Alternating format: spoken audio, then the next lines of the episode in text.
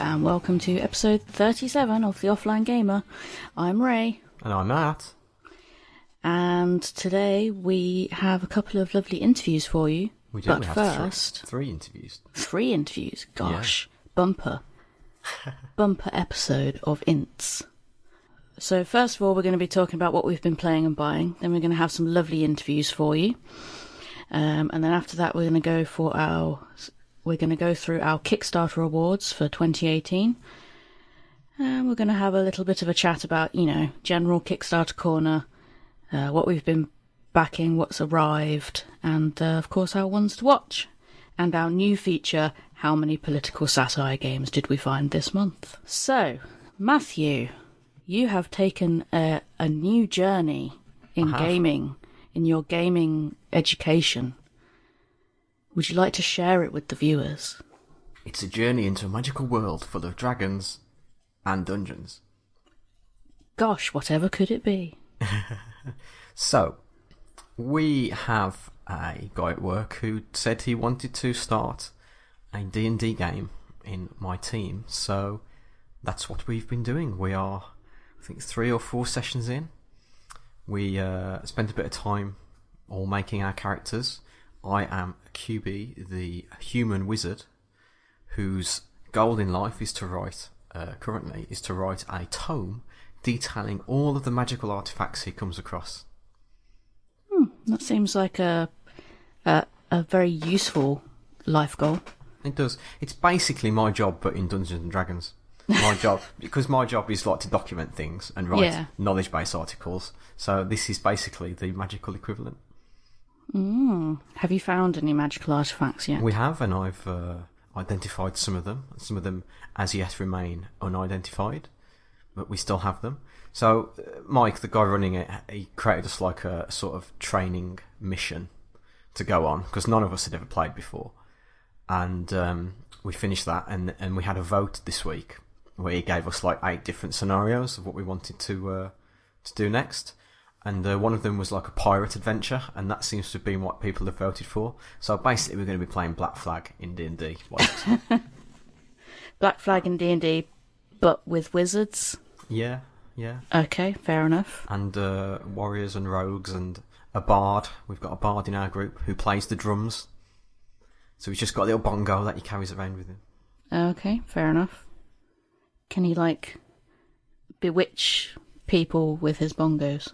Uh, yeah, he. I mean, he was able to successfully um, get us a reduced price at the inn by uh, doing some playing some entertainment uh, there. You know? Oh, lovely. After Very, one of- very handy. Yeah, after one of the other characters tried to and failed to chat up the wench to get free board. Okay, fair enough. I, I almost accidentally killed half of the group as well last week. Okay. We were in a we were in a dungeon, uh, like a mine, fighting some uh, goblins and orcs and things. And uh, there was like a poison gas cloud around that I happened to be standing in the middle of. And I was like, "That's all right. I'll fireball the bad guy." And then Mike went, uh, "Okay, you do your fireball. Oh, by the way, now's a good time for me to tell you that poison gas is flammable. So you uh, the gas explodes, and like half the half of us were standing in it. So everyone took damage from my fireball." So how are you all finding it, seeing as you're all RPG noobs? It's good. I mean, I think Mike's doubled it down a bit for us. Um, like to cast our spells and that, he's making us not need the ingredients and things at the moment. Although that will probably change. Um, but yeah, it's it's good. I'm still getting used to like what dice to roll when and things like that. But I'm getting there. I think. Well, I think we're all getting there. We're all having a good time. We're having to have it on different nights because of when people are available. Um, so sometimes there'll be like one or two people missing. So we tend to just pretend that they're. Well, we don't even mention them. You know, it's just like they're gone, and then next week they just reappear. And I'm guessing. I'm guessing that's probably standard fare because obviously there's there's like seven or eight of us. So if you've got a D and D group of people, that many people, um, I'm sure any other group would probably have the same problem where sometimes people just can't turn up. Yeah. I suppose you could just pretend like they're sleeping off a hangover in a bush or something. Yeah. So, but I mean, he's he's been good, and I said to him, you know, are you planning all this in advance? And he says, well, I can't plan for everything. So, although I've got a very basic framework in my mind, um, I make a lot of it up based on based on what you do. So our first mission was to like go into a mine and recover like a magical artifact, and we did that. We found two magical artifacts. One we couldn't identify, and the other one, which is a magical sword, that um, when you attack someone with it and it draws blood, it makes them drunk. Interesting. Yes. So we call it the brew sword. Oh, that's good. Yeah. Have you got any people who are playing opposite genders? Uh, that's a question. I don't think we do. So, so it's all dudes. It's all dudes, yeah. sausage fest. Yeah. Have you got anyone who's playing like an orc or something? Uh, we've got well, there's, yeah. There's only like two or three humans. Uh, we've got a druid. Well, that's a class though, isn't it? Not a race. Uh, I don't know what race he is actually. Um, we've got a half. We've got a couple of the guys. Uh, there's two, we've got two brothers playing, and they're playing. They're playing like half brothers, where they got the same mom, but their mom was like an orcish prostitute or something. Oh, okay. So, which is very strange. I don't. I can't. trying to think what other races there are. I honestly can't remember. There's like Dragonborn and oh yes, lo- I think we've got a Dragonborn. Yeah.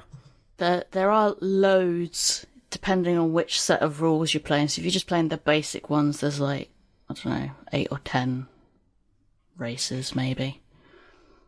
Um, but then if you play with the various extended rule sets, then there's more Yeah. and more and more. It just makes it more complicated.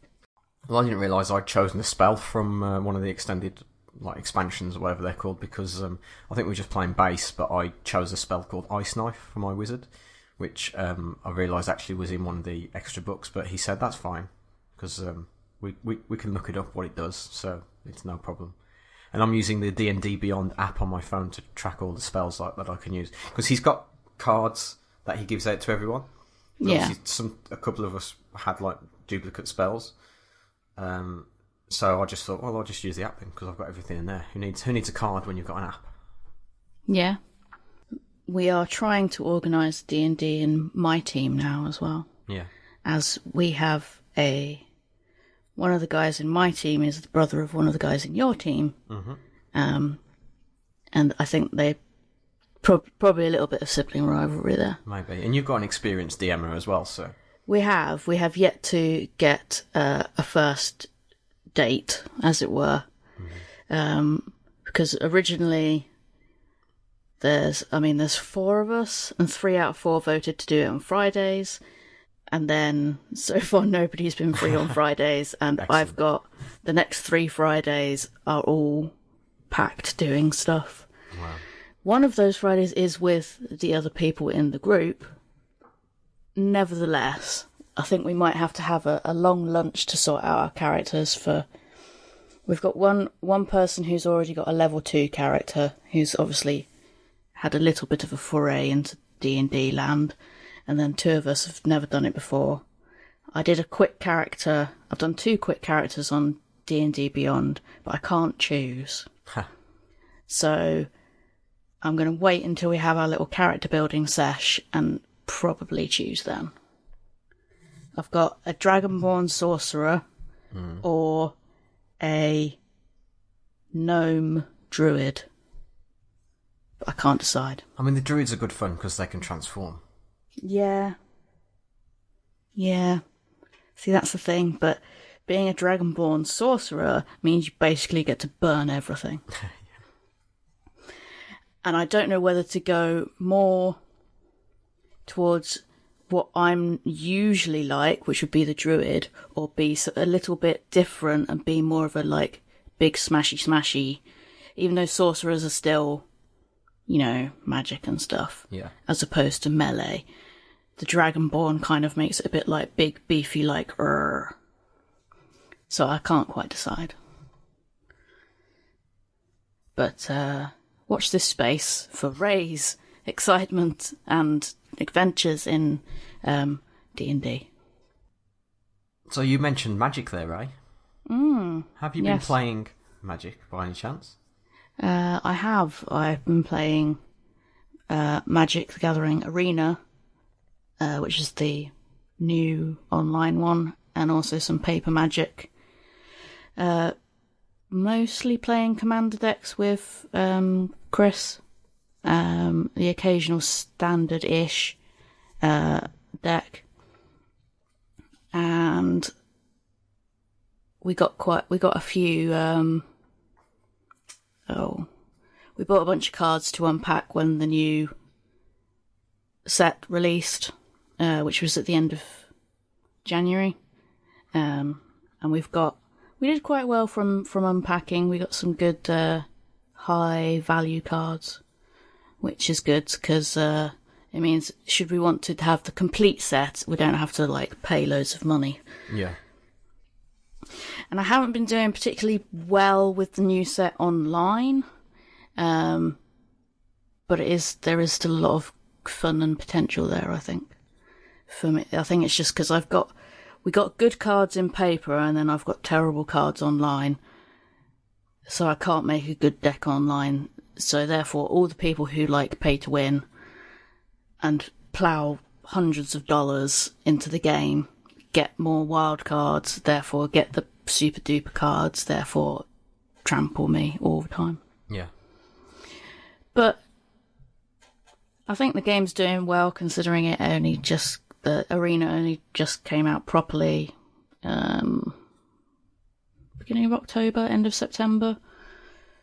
Um, I think they're still trying to iron out some of the balance. They had um, in January they had their first trial season. So if you get like a ranked season similar to all the other games, you get like Hearthstone and uh, Overwatch or whatever. Depending how much how high you get during any one season, you get different rewards. Right. Um, and that seemed to work out well. I think people are still a bit annoyed with the economy and how it works with how you get wild cards and how you get contributions to the vault, which I still don't understand. Um, but I think they're getting there. I think I think Wizards seem to be listening, um, which, considering how little they seem to listen in general, the impression I get is kind of good. Um, so I'm hoping uh, the power level will even out a little bit as the set gets older and I get some more cool cards, and then I can actually play and not suck, and actually complete some freaking quests. Are you um tempted to actually take your paper deck and go play other people? occasionally. I think Chris is a bit more uh, ready to do that than I am, purely because he's been um, adapting the pre-con decks that we've had, whereas I'm I haven't like added in anything extra or edited any of them yet. Yeah. Um, I will have to have a I have to have a think because so so far, that one of the pre-constructed commander decks that I've got uh, seem has done fairly well in the couple of games I've played. Um, but I think if I actually wanted to go and play like experienced people, I'd have to Yeah, change yeah. change it up a bit and buy some cards. okay. Um, but yeah, it is tempting. But also, most of the places where I would be able to do that are in Birmingham city centre, which is a bit too much of an arse to get to in the evenings, and I mostly just want to sleep. Yeah. I'm right there with you. Yep. Um, so other than that, um, I it hasn't arrived yet, but I've just bought Rocksmith 2014 for the PS4. Uh, and this is part, well, almost entirely because my parents decided to surprise me by bringing up the guitar that I left at their house 12 and a half years ago up and dumping it in my living room. Uh, which when they came up and they said, "Oh, we've got you an anniversary present," and I was like, "Really? What?" Uh, thinking, "Why are my parents buying me a wedding a wedding anniversary present? That's great, but what?" And also, why is it if it's something big enough that they're hiding it in the car? Wow! Uh, and then they went out to the car and got me my like seventeen year old guitar out, and It's I not really like, a present, is it? No, I was like, you cheeky so and so's. You got my hopes up. I thought it was going to be like a massive cake or something. Uh, but yeah, it is a very old. It, well, it was a entry level guitar 17 years ago. The strings have never been changed, so they are old enough to be doing their own GCSEs. Um, and because they're quite old and they've been sat in a cupboard for 12 years, they sound absolutely freaking awful. so no matter how many times we've tuned it, it just slips and it sounds awful again in like two two strums and it's terrible. So I've also bought some replacement strings and I'm going to get, it restringed or restrung. Um, however, the the advent of the guitar arriving, um, I don't know whether it was before or after that showed up, but um, Chris watches um, a foundation, which I can't remember what it's called, like one of these rock school type things Right. that teaches kids how to play rock music and then films it and blah blah blah. He's been watching tho- those sort of videos for a while, and he found um, a new set, which is a couple of Japanese girls um, who learn how to play guitar and bass using Rocksmith, and how how seeing how good they got within like six months, and now they're playing like ridiculously complicated power metal and goodness only knows what. And he thought, well, you know, maybe I'll try and learn guitar. Um, and so I've got Rocksmith. I'm vaguely tempted to get a bass guitar now so that um, we could play bass and guitar together. And that's not sad, that's a perfectly normal thing for couples to do. Yeah, absolutely. Um, No, no worse than playing Magic the Gathering together. well, yeah, at least you're learning stuff with Yeah. Rocksmith. I mean, you learn stuff with magic, like long, complicated words. Um, yeah, so I've ordered Rocksmith for PlayStation 4.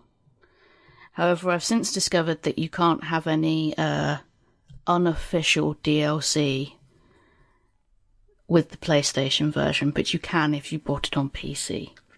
So I think we're going to have a go with the PlayStation um, official track list and then see how we go. Okay, so that's what we've been playing this month. Um, I think we should mention that there is a small gaming event happening in the area next weekend that we will be going to. So that is the Dudley Bug Ball. Yep, and the event is on the 23rd of February. And funnily enough, it is in Dudley. You'd never guess from the name. No. And it's in the Station Hotel. And I believe if you were lucky enough to get uh, a ticket early enough, you get a free complimentary mini, Oh yeah, which is specially specially designed. Can't wait for that. Um, so they're going to be running some RPGs, and there's also going to be regular tabletop board gaming. Yeah, the board games are being run by um, the Wolverhampton board game group, which I know because I've been there a few times. Um, entry fees ten pound. All games are free to play, and they'll be raising money for the Honeypots charity, which just looking on their website is a charity established in 1996 to enhance the lives of young carers and vulnerable children aged between five and twelve.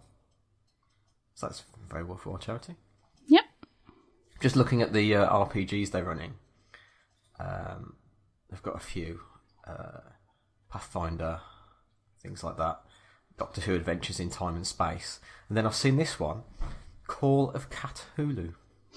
Yes. Somebody's running that at UKGE as well. Oh right, okay, Um, I didn't know they were running it at the Bug Ball though. yep, six, up to six players it says. Oh. Um, I know they've got a guy there who's going to be running like basic baby noob RPGs as well. Yeah, So, you know, maybe we'll dip a toe in, in that. yeah. Oh, there's also going to be a, a little bring and buy there as well. Oh, okay. Oh, I might uh, have a look and bring a few games with me to get rid of. Lovely. Oh, we. In fact, I should, we should also mention we had our little tr- regular, semi-regular trawl around charity shops in Birmingham, didn't we? Yes, we weeks had our, our charity hunt. Yeah, but it was very fruitless, wasn't it? Yes. Um, I don't think anybody bought any games. No, there was there was just lots and lots of copies of like Monopoly and things like that. Although I did see a copy of The Simpsons Game of Life, which intrigued me. But uh, yeah, but I did uh, donate a few games as well. I spread them around a bit. Yeah, because we went uh, around Harborne, and anybody who knows Harborne, there's about 20 charity shops. So you've got to spread things out a little bit. But I think uh, people know that Harborne has the, the the good huge amounts of charity shops, so I think they get trolled fairly uh, frequently. Yeah. I ha- I have uh, an inclination to start a new segment on the show as well. Oh, really? Yeah. Let's see what spam we've got in the offline gamer email account this month. Hooray! I was just looking because I was just looking to see if we'd had a response to our uh, application for press passes for UKG because uh, they started accepting 2019. Um, what's the word? Applications uh, last week. Uh, but now there was nothing, and I thought I'll check the spam folder just in case it's got in there. And we've got four e- four emails.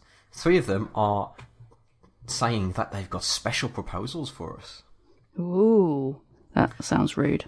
Hi, offline. My name is blah blah blah blah. blah. I'd like to get you a job on the internet with an income of 500 to 600 euros a day. Ooh. The offer is limited. Please contact me as soon as possible.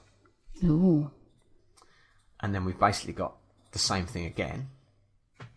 And then we've also got one that looks like the bot hasn't sent the email out properly because it says in curly brackets, Hi, greetings, hello there, hi there, hey there, good day, hello. Hmm. Close brackets, offline. Here is your personal discount code. And then in curly brackets again, regards, best regards, thanks, best wishes, respect, kind regards, kindest regards, warm regards, fond regards, warmest regards, most sincerely, with appreciation, truly. I mean, they could just be being super polite. They could be. Probably just broken, though. Yeah. And here's here's the last one. Yo, offline. My name is Susan. I've been searching a few local profiles for my area and ran into your own. I actually enjoyed the things I read about you and your hobbies. Maybe we can get together at some point. P.S. Here is a link to mine. Insert link I am in no way going to click on, especially because it's a Brazilian website. All the best for you. Oh, that's good. The the subject of the email says, "Yo, offline. My name is Susan," but it's it's signed off. All the best, Cordelia.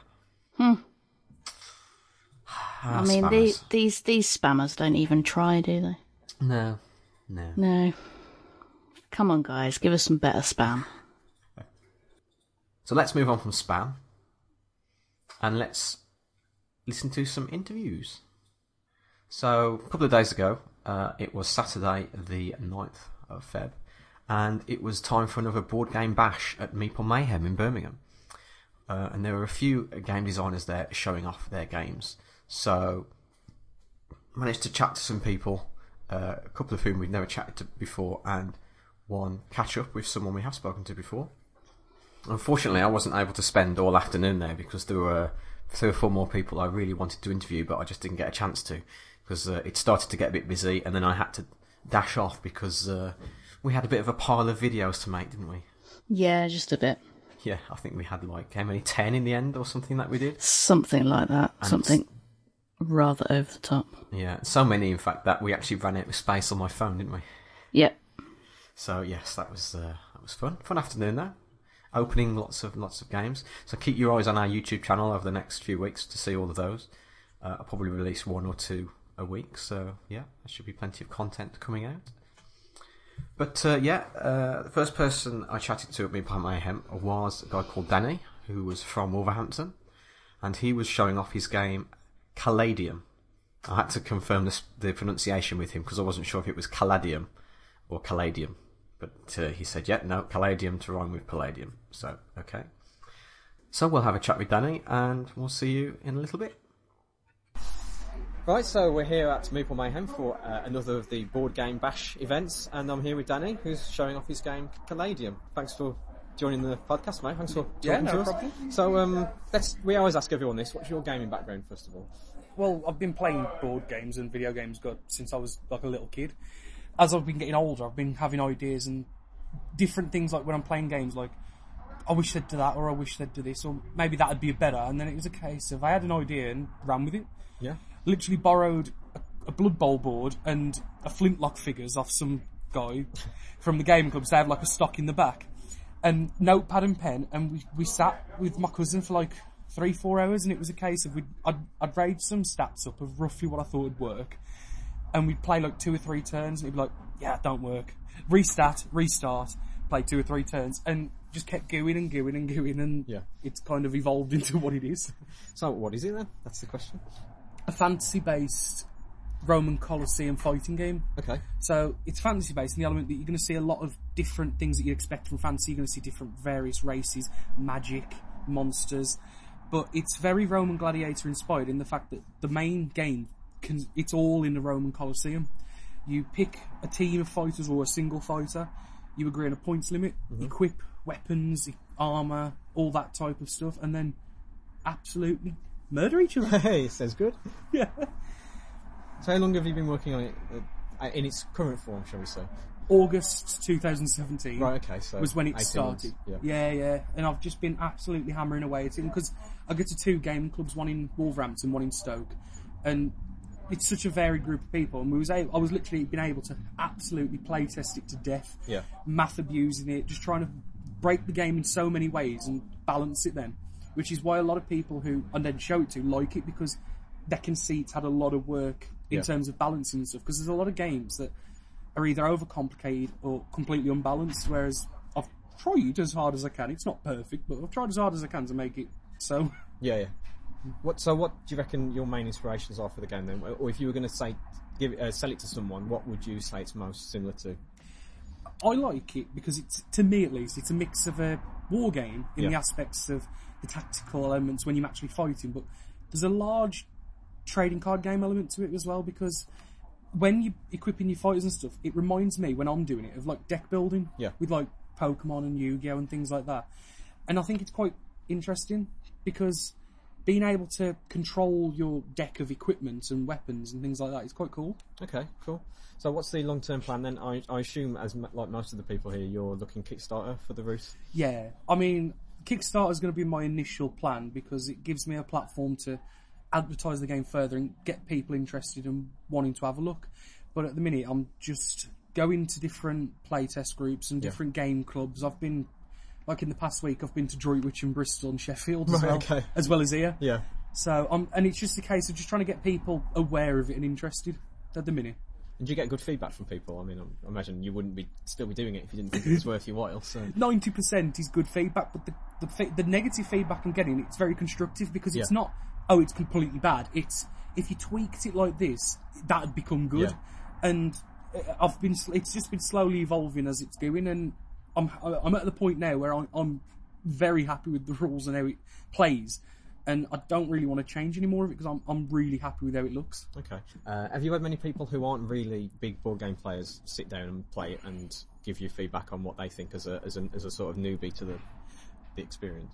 not anyone that's played it as of yet, but I've purposely had the game made with the idea of making it simple enough that people who aren't board game enthusiasts, those that stick with like your old fashioned games like Yeah, Monopoly yeah. and stuff, just so people like that could get into it and understand it. But I don't want to make it too simple that the people who play a lot of war games and stuff find it basic. Yeah. Because I, purposely wanted to keep it open to as many people as I can, so people of various experiences could jump in at any point. Okay, cool. Well, I wish you all the best, mate. If people want to find out more, where should they go? Um, on Facebook, search Caladium Honour in Blood, and you'll find me all there. Cool. Well, thanks again, mate, and uh, best luck for the future. So that was Danny. Um, next up, I got a chance to catch up quickly with Aidan from Duranda Games.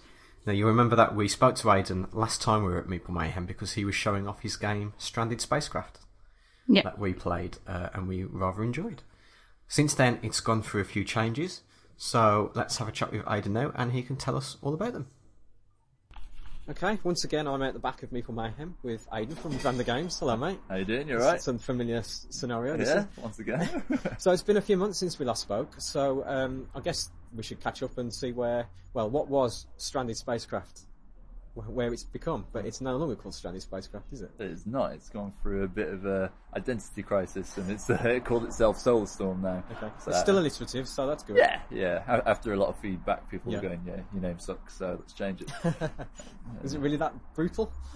From some people, yeah. Okay. From some people, other people was like, "It's just a bit bland." So Yeah. yeah, we've changed it. It's uh, it's come along, so Okay. people enjoy this name a bit more.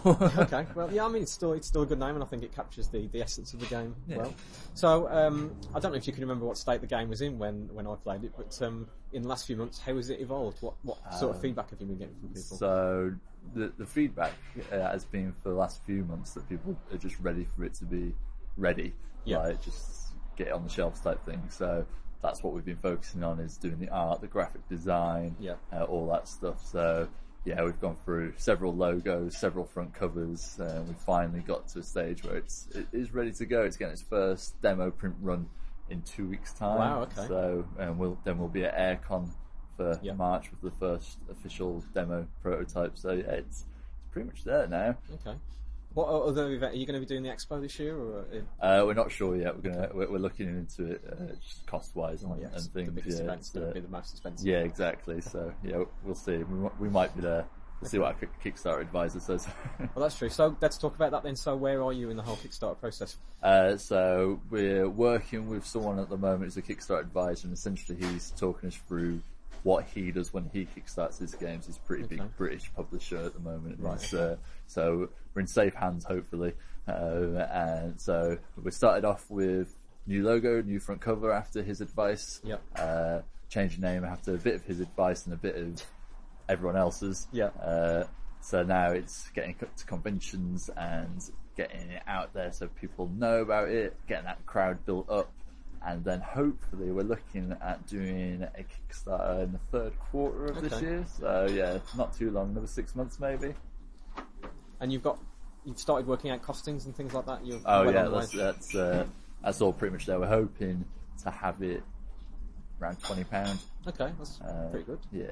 I think. So- Uh, oh, I'm really looking forward to it. And uh, what else is uh, coming up in the works then? Now that you're almost ready to, to let Solar Storm go as it is, what else have you Uh, got in the? We've got um, got a few, games that I'm working on at the moment, Yeah. which are still in my own personal playtest phase. Not Okay, yeah. not not, not uh, polished enough to bring out to the general public for them to trash it yet. But it's, uh, I'm still trashing it myself. So yeah, I've got a couple of them going on. Uh, Simon, the guy who also works for Dranda Games, has also Yeah. got a couple of things going on, which we're hoping to get out there in the next Okay. month or two as well. So yeah, fingers crossed, we'll have a couple more things coming out. I always find it interesting how when you're doing playtesting, you're effectively saying to someone, "This is mine, blood, sweat, and tears. What do you think of it?" Yeah. And I guess if they give you negative feedback, I I guess it's difficult not to take that personally. you, you do have to build thick skin quickly. It's uh, it's uh, but yeah, it's one of those. And, and if you if you want them, essentially you- you're making a game for other people to Yeah. enjoy, and if they don't enjoy it, then then you're doing it wrong. And, Yeah, and if you can't take that criticism, then, You're in the wrong business. you're in aren't the wrong business. Yeah, Okay. Well, best of luck, mate. And uh, Thanks very I would much. say I'll check in with you when you're a bit closer to launch. And, yeah. Uh, Hopefully yeah. in six more months' time. yeah. well, best of luck, mate, and uh, see you soon. Cheers. Thank you. So thanks, Aidan, for chatting to me there. It was nice to catch up with you, and we'll speak to you again when the game is about to launch, no doubt. And speaking of games launching, uh, on Saturday, uh, a couple of local designers um, started their Kickstarter campaign. Now, this is uh, Kelsey and Emily from ASK Games, and they have just launched a project for Warren Wars, a card game about bunny warfare. Uh, it describes itself as if you like bunnies and you like puns and you like screwing over your friends, this is the game for you. So, as you can imagine, puns right up my street. Oh yeah. So, yeah, I had to chat with them about the project, and uh, we'll listen to that now, and we'll see you in a few minutes. Okay, so I'm here now with Kelsey and Emily from ASK Games. Hi, guys. Thanks for joining us. Hello. So, um, you've just today launched the game on Kickstarter. So, why don't you tell us all about that first of all? Yeah, so uh, Warren Wars is a um, it's a card game of bunny warfare for two to four players. And the aim of the game is to be the first to find recruits in your warren. In order to get those recruits, though, you need to have a certain amount of carrots, otherwise they will run away. And the whole object of the game is basically to steal, destroy carrots from everyone else, and be the first to five in order to get those. And everyone else's secret ability with their general for their army as well. Okay. Well, I've just had a brief look at the, some of the cards. There's a lot of uh, interesting puns on the cards. so, who came up with most of the puns, and which is your, which is your favourite pun in the game? That was a, that was about a night of about four hours worth of just pun runs. Oh, wow, and we were okay. waking each other up in the night to say, "Oh, I've thought of another one." um, I know what your favourite card is, Oh, go on. Peter Rabbit, Oh, okay. Peter Rabbit, as in P E T A Rabbit. Oh, okay. yeah, Yeah. and it uh, blocks you from getting five recruits. Ah, Yes, they're having a protest. yep. Um, And I like the Bungeon Master. Bunge, I, was- I, Bungeon Master was one I laughed at when I saw it. Just so, uh, yeah. Um, and if we achieve our stretch goal, you can look forward to much more puns based on movies. So we will have Disney and Star Wars. yes, we've got Jurassic Park, and uh, one of our new generals is Mary Hoppins. Right, Oh, yeah, yeah. So yeah, yeah, there's going to be a lot more in there. Okay, so what was your inspiration? I heard that you were here at a playtest day and um, you saw some of the other games being tested, and you were like, "Oh, we can do that." But Yeah, pretty much. We came along to the playtesting event, we had a go, and we went away and we were like, yeah, why don't we give this a bash? And uh, I sat next to Kelsey and I just said, right, we're going to make a card game. It's about rabbits, it's called Warren Wars, and it's about screwing each other over. it was just you came up with it as simple Just as on that. the spot, yeah. And then we we put the puns first, and then the game ca- gameplay came after. It did, yeah, it evolved from that. It started a lot differently, and we sort of had a, a few ideas for sort of the kind of card game, and it was going to be a take that card game, sort of inspired by the likes of Unstable Unicorns, Exploding Kittens, but to not just be a copy of it, but to have it its own little spin, which is where the sort of little bit of micromanagement and the carrots came Yeah, yeah. in for it. Um, and then we originally just had an alpha rabbit, which was sort of a token, and then that's what evolved eventually into the general deck having sort of their own each unique ability. Yeah, but it so was a the- secret. The generals are all based on historical figures. Um, so you have Attila the Bun, you have uh, Napoleon Bonaparte, Yep. Uh, you have Donald Trump, Oh, I was going to say Bunald Trump, but that's better. Yes, and Yeah, uh, yeah. Theresa May. yes, Frieza Man. Ah, yes, yes. Um, Thankfully, they're both still in uh, power at the moment, so they're both still current. Yeah, yeah. And we have Sherlock Holmes as well, don't we? Yes, Albert And- Einstein. Yeah, you you Oh, haven't my- lived life until you've seen Albert Einstein. My brain is, is is just ticking away now, trying to think of more. But Yeah, we, we we sat there for quite a long time trying to think We of went through so many historical historical figures that could actually merge into a bunny, a Yeah. bunny related pun. And then I had to sit down and I had to draw all said that's historical what I was going. That was going to be my next question. The art. You, did you do everything? Yes, or- I did everything. I did all the artwork. Um, Kelsey's done everything on Photoshop, um, but I've hand drawn all the artwork. Wow. Okay. So all 116 cards have been hand drawn. That's that's just. I can't even imagine the amount of time it would take to do that. It took a while, Worth it though, worth it. and I've never drawn digitally before, so it was uh, an achievement for me. Okay. Let's talk about the campaign then. So you went live a few hours ago. Yeah, Uh, you've currently got, I think, 13 or 14. I think we've just got 14. Okay, I'm back at number 12. Oh, thank thank, you very much. Um, so yeah, what are the goals, stretch goals, and uh, what can people look forward to? So our initial stretch goal is actually a thank you card. That's only what was it an extra 100 on top? Yeah. Um, for every backer in there. You get Um, just a thank you card, and you can play that's that with a- the game. Yeah, it's a playable thank you card Oh, that's cool. um, for in the game, based upon one of our poster artworks actually of an old uh, Wartime a wartime poster. poster, um, from from the UK. Um, and then our big stretch goal is if we get funded um, to the expansion pack, so that would be five thousand. If we achieve five thousand eight hundred overall, um, we'd be able to release an expansion pack, which would expand the game to six players and all those uh, extra bunny puns we yes, mentioned. the movie themed expansion. So, So more uh, drawing. um, It'll be worth it in the end. um, one of our rewards, if uh, anyone's feeling super generous, is uh, you get a hand drawn card um, featuring yourself as one of Oh, our bunny rabbits. okay. Um, and we can make that playable with your copy of the game, so nobody else will ever have that card. Um, it's yours That's to amazing. own. It's got to be someone who's got a name that could be turned into a pun, though. Ideally. Well, uh, we, we have made one called the Princess, based on our friend's dog who's called Prinny. Okay. How long is the campaign running for? Uh, we run in 30 days. Yep. Um, So we 29 finished- as of today. So we finish on the 11th of March. Okay, so by the time everyone hears this, there'll probably be, still be three, three and a half weeks left. So Yes, we're doing a bit of a tour as well. So Oh, yeah. obviously we're at Meeple Mayhem today. Yep. We're doing the Dice Cup in Nottingham tomorrow. We're going to the Treehouse in Sheffield um, this coming Wednesday, um, the 13th, maybe. And then on the 18th, we're going to be at the Ludicrous in London Oh yeah. as well. So if anybody wants to come along and play, they may do if they want to try before they buy. Are you planning on going to any conventions? I know AireCon and things like that coming up. So are you going to go to any of those? Or? Yeah, hopefully, if obviously if it's if it's successful on Kickstarter, Yeah. um, we're going to We'd do like the to Games Expo. yeah. UKG, yeah. Yeah. Um, and then we'll sort of look into any conventions, any suggestions that anyone got on that side of things as well.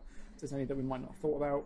Um, I think LumeCon was coming up. Oh, yeah. So yeah, yeah, we're going to have a look into to those obviously based upon if everything is successful.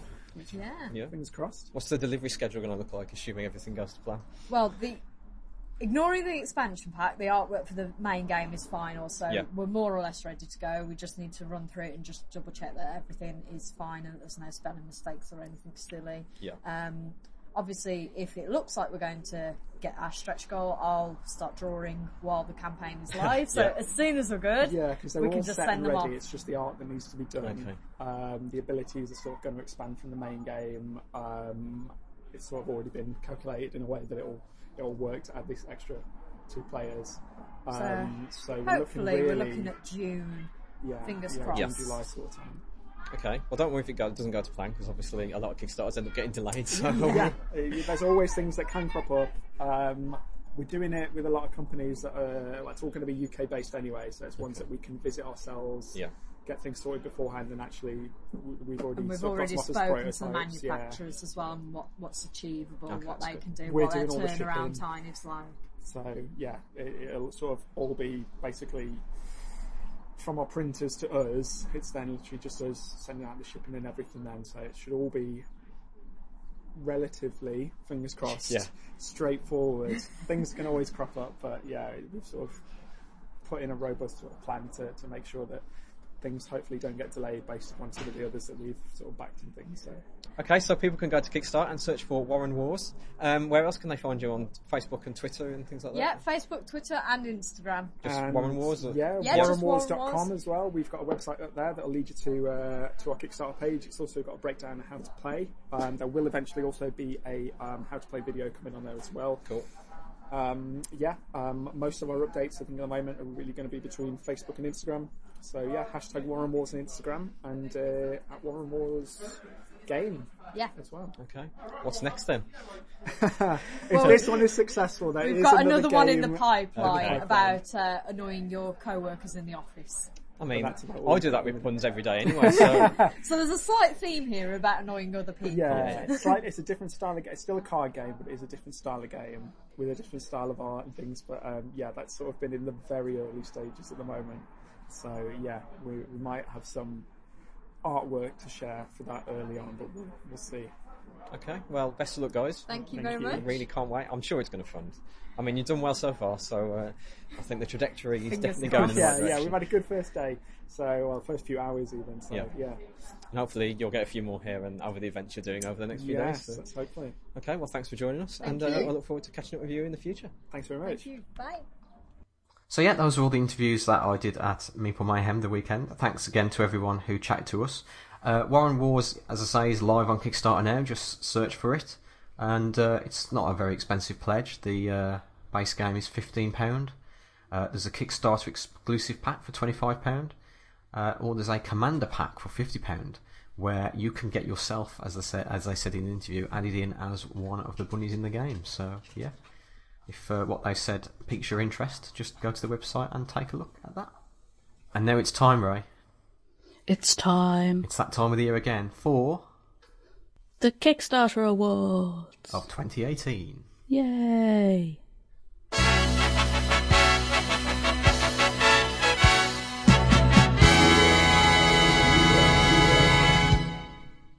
So those of you who've heard these before know that uh, we will not only give you our top three campaigns uh, of the last 12 months, and that's not necessarily games that have launched and shipped this year, because obviously that's a very tight turnaround. It's basically games that we got this year and how we felt the entire process went, uh, and the quality of the game and things like that. Uh, as well as talking about that, we'll also go through our games that we're still waiting for. Um, generally, ones that are more than a couple of months late. Because, I mean, one or two months is generally acceptable in this kind of thing. But I've got a couple of games that are over a year, a year late now. So, Oh, yeah, so do yeah, we'll talk about those. I. I think I probably mentioned them in last year's Kickstarter award. yeah, yes, I think one of mine I most definitely did. But, well, we'll, we'll see how it goes. So, shall we start with the good or shall we start with the bad? Mm, if we start with what we're still waiting for, then people have something to look forward to. Okay, let's do that then. So we'll go from least late to most late. Um, so my first game is Seize the Bean by Quality Beast. Now I've talked about this before and uh, gone through the reasons why this game is late, mainly due to manufacturing issues. Um, if you've seen Seize the Bean, you know it has uh, the theme of, of running a coffee shop, but the pieces are all like little coffee beans and little sugar cubes, and they were having problems getting the colours and the uh, the the finish of the cubes looking quite right. So like the sugar cubes actually look like little crystals rather than cubes of sugar. But now they've pretty much resolved all of those, so um, they're progressing through the manufacturing phase quite nicely. So this isn't one I'm too worried about. Um, I know what the problems were. They've kept everyone up to date. There's obviously a few moaners on the project saying, "I want a refund on this because it was due to be delivered in September last year." But I mean, it's only February now, so it's only you know four or five months after what they thought they would be delivering, and uh, they've got very good reasons for the delay. So yeah, seize the bean, but I'm not too worried. Okay, my least late is the expansion to Dig, which is Dig Dragon. Um, it funded May 2018, and they put an expected delivery of December 2018, so it's not really super late. Um, I think anything that doesn't arrive in the sort of end of January, beginning of February, if they have, uh, have used any manufacturing uh, that celebrates in uh, in a country that celebrates the Lunar New Year, then it, it will be delayed anyway. Um, I believe it is on its way, or if not, nearly on its way. So it's only kind of two months late, and I don't think it's going to be much much later than that. My next one is a game that funded in September 2017 and was due to be delivered in May 2018, so it's quite a tight schedule. And that's the Warehouse 13 uh, board game. Again, I'm not massively worried about this. Um, they are still putting out updates. In fact, the last one was three days ago. Um, they're having problems with the colours on the dice, um, and that's currently delayed again because of Chinese New Year. Um, but yeah, they're putting out at least one update a month, usually two. So yeah, again, it's delayed by a few months, but I'm not particularly concerned at this point. Okay, my next one is something I've mentioned a couple of times before, um, which is Femida, which was funded in August 2016 with a target of December 2017, and it, uh, it's nowhere near. Um, the last time I checked, they'd had to put it on the back burner, and there was only like one or two people doing it part time um, because they they didn't have enough input or funds or time or whatever. Um, yeah, it's a bit bums, but it was only eleven pounds reward, so um, I'm not that fussed. I think that they're still they're still working on it. I think they just um, underestimated what they needed to do and the time that it would take to do it. So yeah, they're over uh, fourteen months late now. I think I, I'm going to win on the most late. I think you are looking at the uh, list that you put on, but let's Yeah. soldier on anyway.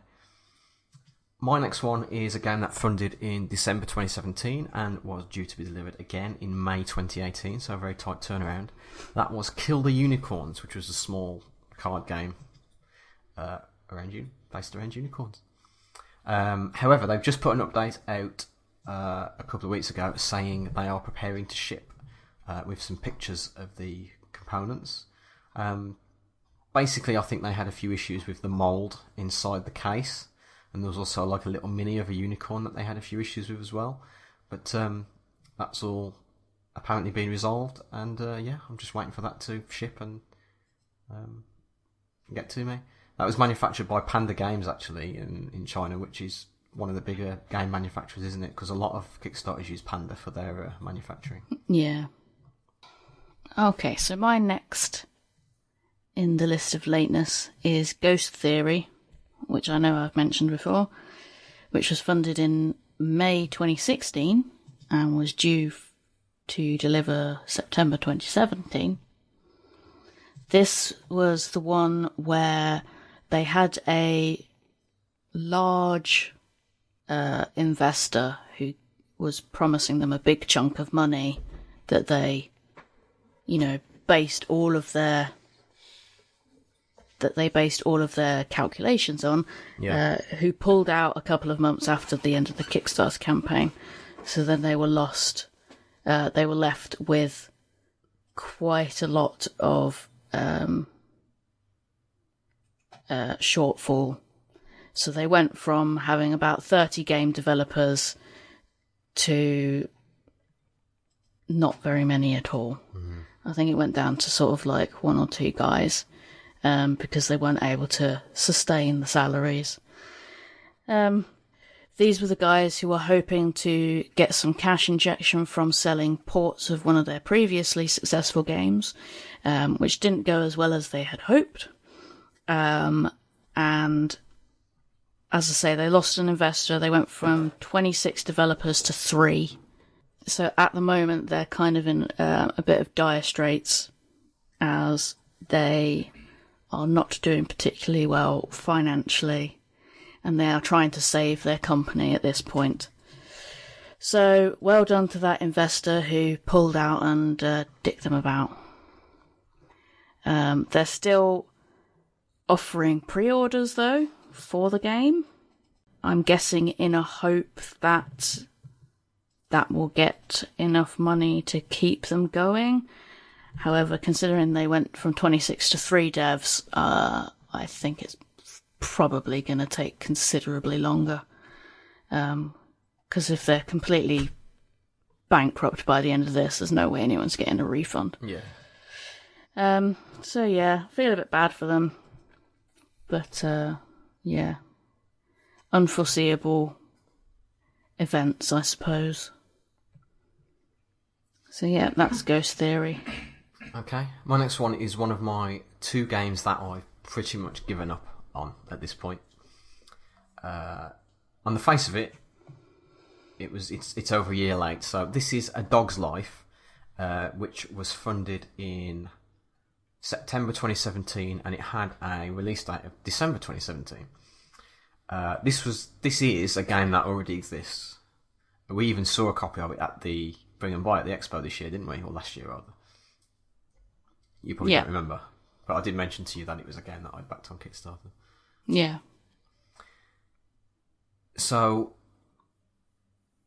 I thought, yeah, okay, let's let's back for this. You get Kickstarter exclusive um, uh, hand painted dogs and things. So yeah, that sounds great.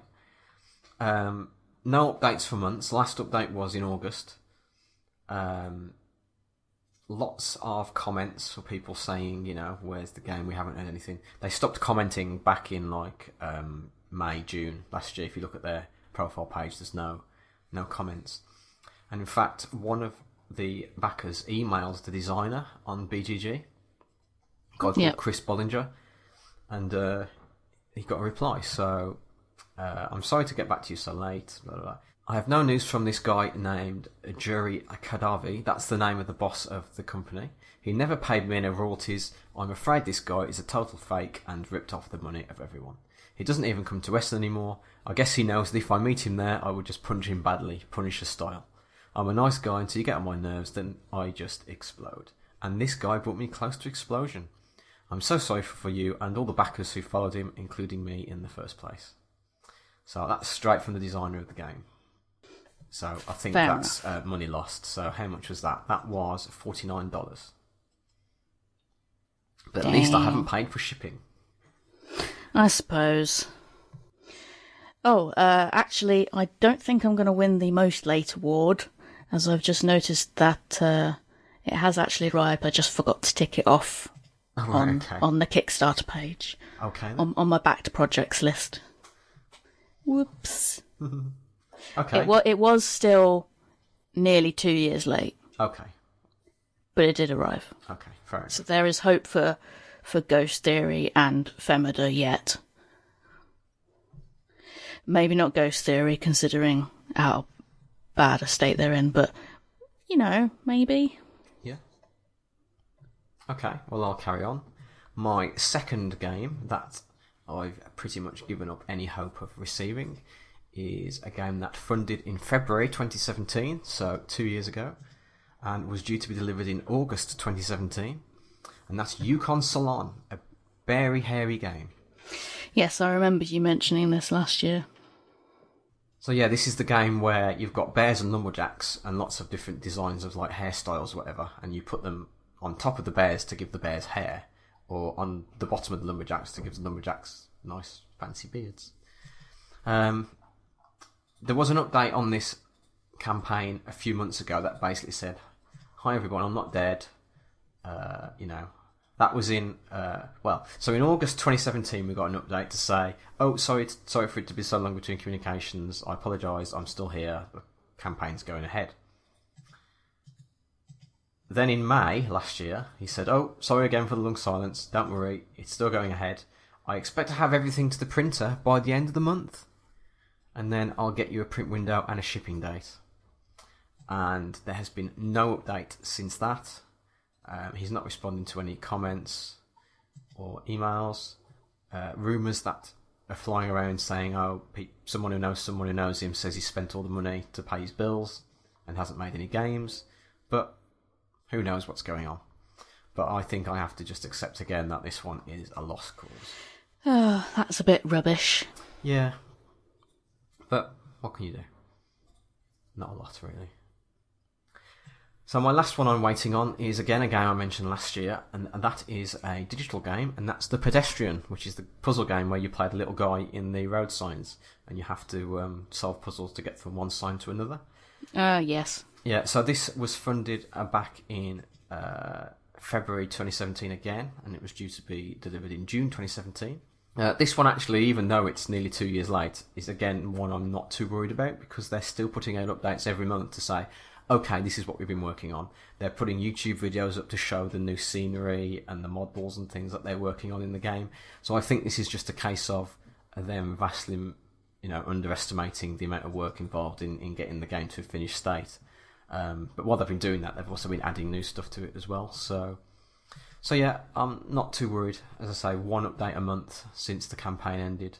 Um, not many people moaning in the comments. Um, you know, just there's people saying, um, I understand that this is late because of game development times being worse than possible, but at least you're contacting us and letting us know what's going on, which I, I completely agree with. So, so yeah, um, hopefully at some point this year, the pedestrian will arrive in my Steam library. But um, yeah, we'll just we'll just see how it is. For now, I'm just happy to keep on getting the updates from them, and to know they haven't abandoned the project.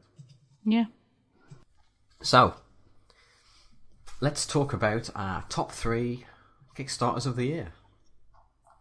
So, I guess we'll start at number three and work our way towards number one.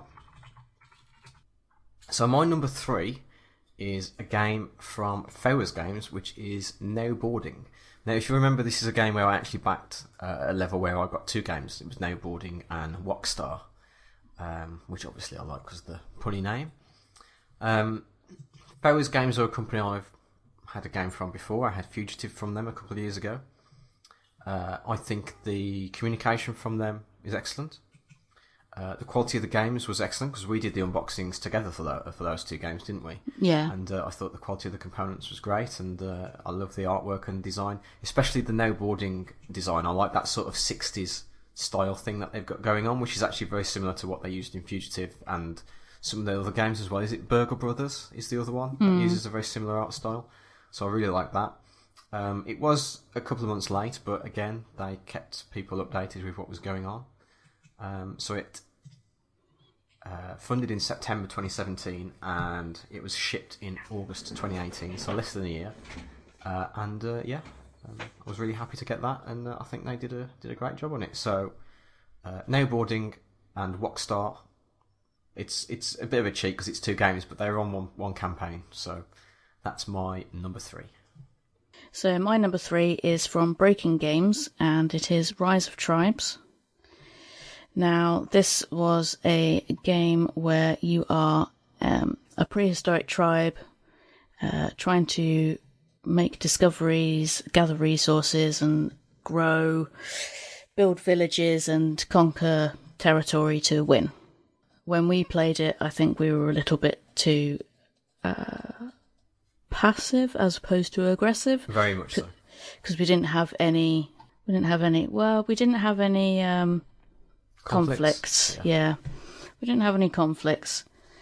Um, now this came with lots of lovely tokens, and um, the all the pieces were uh, very good quality, and there was a bunch of extras that came in because of the there were there were quite a few stretch goals that were hit, so there was quite a lot of extra stuff that came with it. There was a bunch of promo terrain tiles that came, um, and it had the these guys had loads of extras. Like you could get a special carved um, dice tray to hold all of the dice and your meeples, and there were expansions and deluxe upgrades and loads of stuff.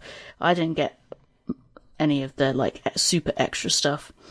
Um, but the stuff that came in the just the regular the regular box was pretty good. Um, I really like the art, and yeah, it plays pretty well. It's not too difficult to figure out, and uh, yeah, definitely enjoyed it. Okay, my number two is a game that arrived for me uh, a few weeks ago, and that is Last One Standing. Now, the campaign was run by Brendan McCaskill, and it's successfully funded in May last year, and the game arrived, if I remember correctly, sometime just before Christmas. We recently did an unboxing video of this. This was one of the ones in our massive pile that we did the weekend. Yep. And uh, the quality of the components in there was was excellent, wasn't it? The card the cardboard tiles were, were really thick and, and nice and sturdy, and you can, you know, they obviously all fit together. And being a battle royale game, the, the game area shrinks over time, so you're removing these tiles from the game. But uh, I can't see them getting damaged very easily. They're they're very high quality cardboard. The reason I say the campaign was run by Brendan McCaskill is because after the campaign ended, he actually partnered with uh, Oom Games to publish the game. So I think you can get this retail as well now. So in all, it was actually a very successful campaign for him, and again, well communicated with, high quality components. Love the art style. It's just uh, exactly what I expected when I was backing it. Which uh, I guess you can't really ask for more than that, can you? No, So that's the last one standing. at The battle royale game as my number two. Okay, my number two is The Binding of Isaac Four Souls, which comes from Edmund McMillen, which funded on Kickstarter in July 2018 with over two and a half million dollars and had an estimated delivery of November 2018 and I think I got it the first week of December so stuck within its time frame pretty well um, which was impressive for a start Yeah. I initially backed at the sort of basic level of just getting the game, which included all of the various bits and pieces and and and uh, stretch goals, and then afterwards at the pledge manager stage, I added on some little extra bits. So I added on to get two player mats and a t-shirt and some other little bits and pieces. The campaign had huge amounts of hype around it and huge amounts of interaction with Edmund McMillen and other designers from Binding of Isaac world, there was a lot of stuff that you could get well and above. Like, there was m- mad levels of stuff that you could get. And for, for example, 350 people backed at the pledge level that cost $250. Wow. Yeah. So this this is the amount of like like um zealot zealotry level of love that Isaac gets. There were twenty people who backed at one thousand one hundred and eleven dollars. Wow. And let me just check. Ten people backed for one thousand six hundred and sixty six. Nobody nobody backed at the ten thousand pound ten thousand dollar level. Right, okay. But even so, ten people backing at sixteen hundred is, you know, it's it's fairly indicative that people love this game, and er, er, all the stuff that Edmund comes out with. Um, it uh, came with some extras. So it came with some stickers uh, and a pin. And as I say, I got the T-shirt and uh, a game mat, which I think initially was supposed to be a four-player game mat, but it's two two-player mats. So instead of one massive mat for four people, it's two slightly smaller mats for two people each to make four. Yeah. That probably makes more sense though, because if you're only playing a two-player game, you don't Yeah. have all that wasted space. Yeah.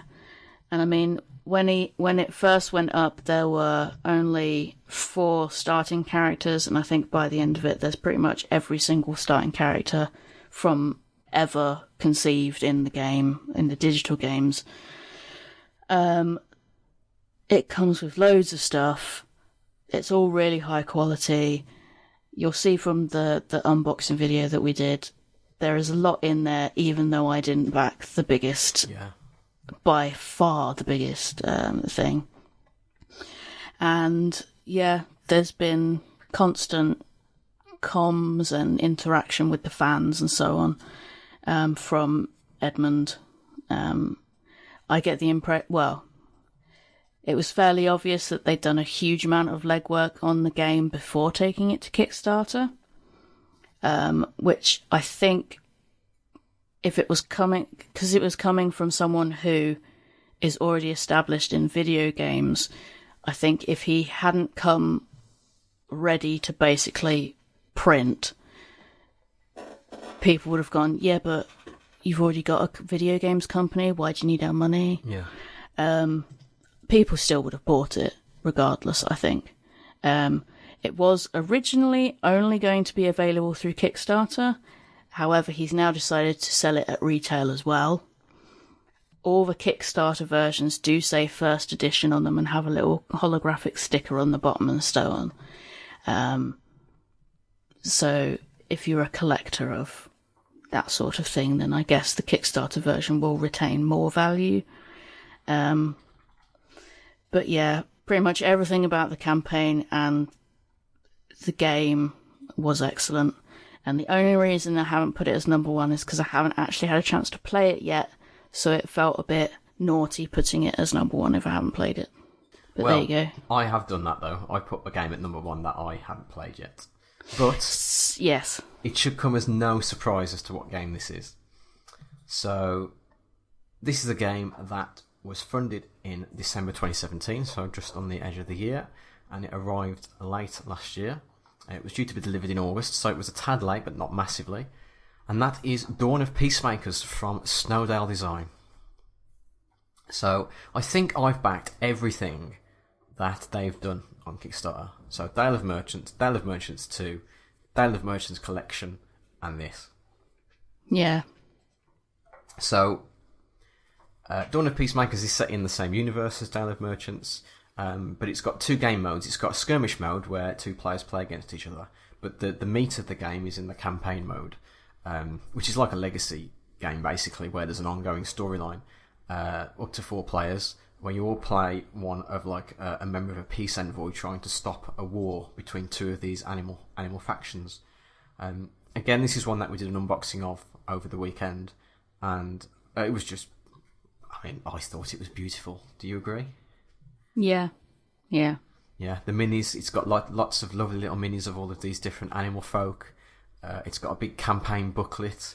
Uh, it's got envelopes in there that say don't open this until a certain point in the game until you're told to. There's a box that says the same thing. Uh, it's got lots of lovely little bits and pieces, lots of little components. It's got a lovely little coin as well, um, which looks like you know the type of money they would use in in this fantasy world.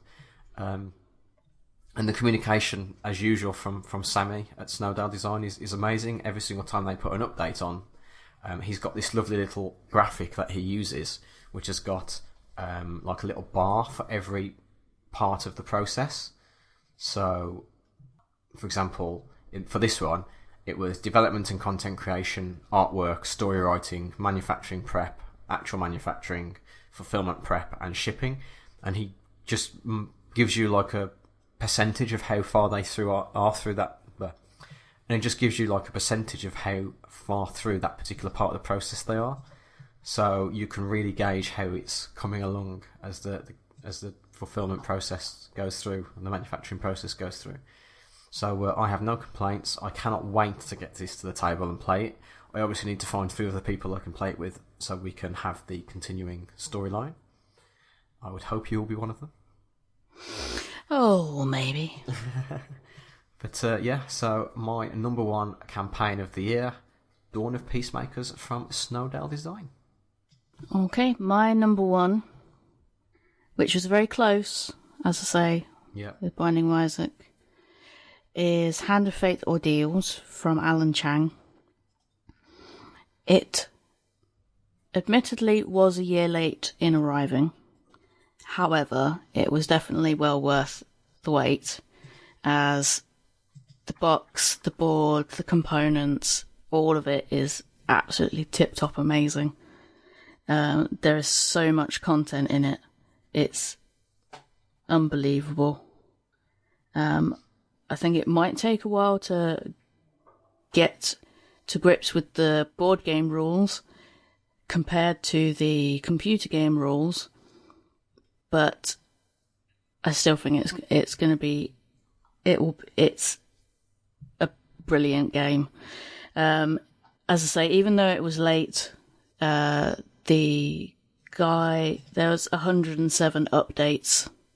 There's, he's still sending out updates now um, for people who haven't got it or it's stuck in the mail or uh, bits were missing or whatever. Yeah, there was an update every week which he stuck to quite, you know, vigorously, which was great. Um, so, because even though it was late, there was loads of, you know, reassurance that it is coming. There were loads of extra Kickstarter exclusives. You got a free copy of the digital game with it. It has minis, it has cards, it has um, little um, metal components that replace the cardboard components. It has wooden stuff that replaces the cardboard bits. And it has stickers and pins and all sorts of extra stuff because the stretch goals went crazy at the end of it. And yeah, I just think it's great. Wow. Okay. It does. It did look very nice. The the you know the, Yeah. the upgrade box or the Kickstarter exclusive box that was yeah Yeah. pretty pretty cool. Okay, so there you go. Those are our top three of the year. While we're talking about Kickstarters, I suppose we should just stay here in Kickstarter Corner and do our usual look at what's on Kickstarter at the moment and what we've been backing and what has arrived. So let's start with our political satire segment. Um, I can only find one this month, Ray. Yeah, me too. This month's political satire find was Two Trumps and a Lie. It's the best game with the best words. Oh, yes. I mean, I've got to be honest, this isn't the most horrendous uh, Trump game idea I've ever seen. No, it actually looks like someone's put some vague thought into it, Yeah. which is better than the ones we found last month. Yeah, so the premise for this game is um, it's a party game with lots of cards in it, and each card has got three quotes: two which were said by Donald Trump, and one which wasn't. And basically, you have to read them out, and the other gamers have to guess which, Which is one's the a lie? One. Yeah. It's a it's a variation on two truths and a lie, Ah, is that which it is a icebreaker game that I've done in training oh, yes, yes, situations yes. You've before. about that before. Yeah. Yeah. Uh, the game is uh, BYOC. Bring your own covfefe. Oh dear. We're going to make game night great again. Yay! So there Make it stop. If you want to play that with Donald Trump quotes, then you go right ahead. That's two Trumps and a lie. How much is it? Let's have a look. Twenty dollars. Or for thirty dollars, you can have your name on the box as well. Does it ship internationally? Only ships to certain countries, which That's are it's about standard for Donald Trump, then, I it? don't know. The, the, the, it ships to two countries, right? Don't look. Would you like to guess what those two countries are? America, That is one. Canada, Nope. Mexico, Nope. You're thinking the right lines. Puerto Rico. Nope.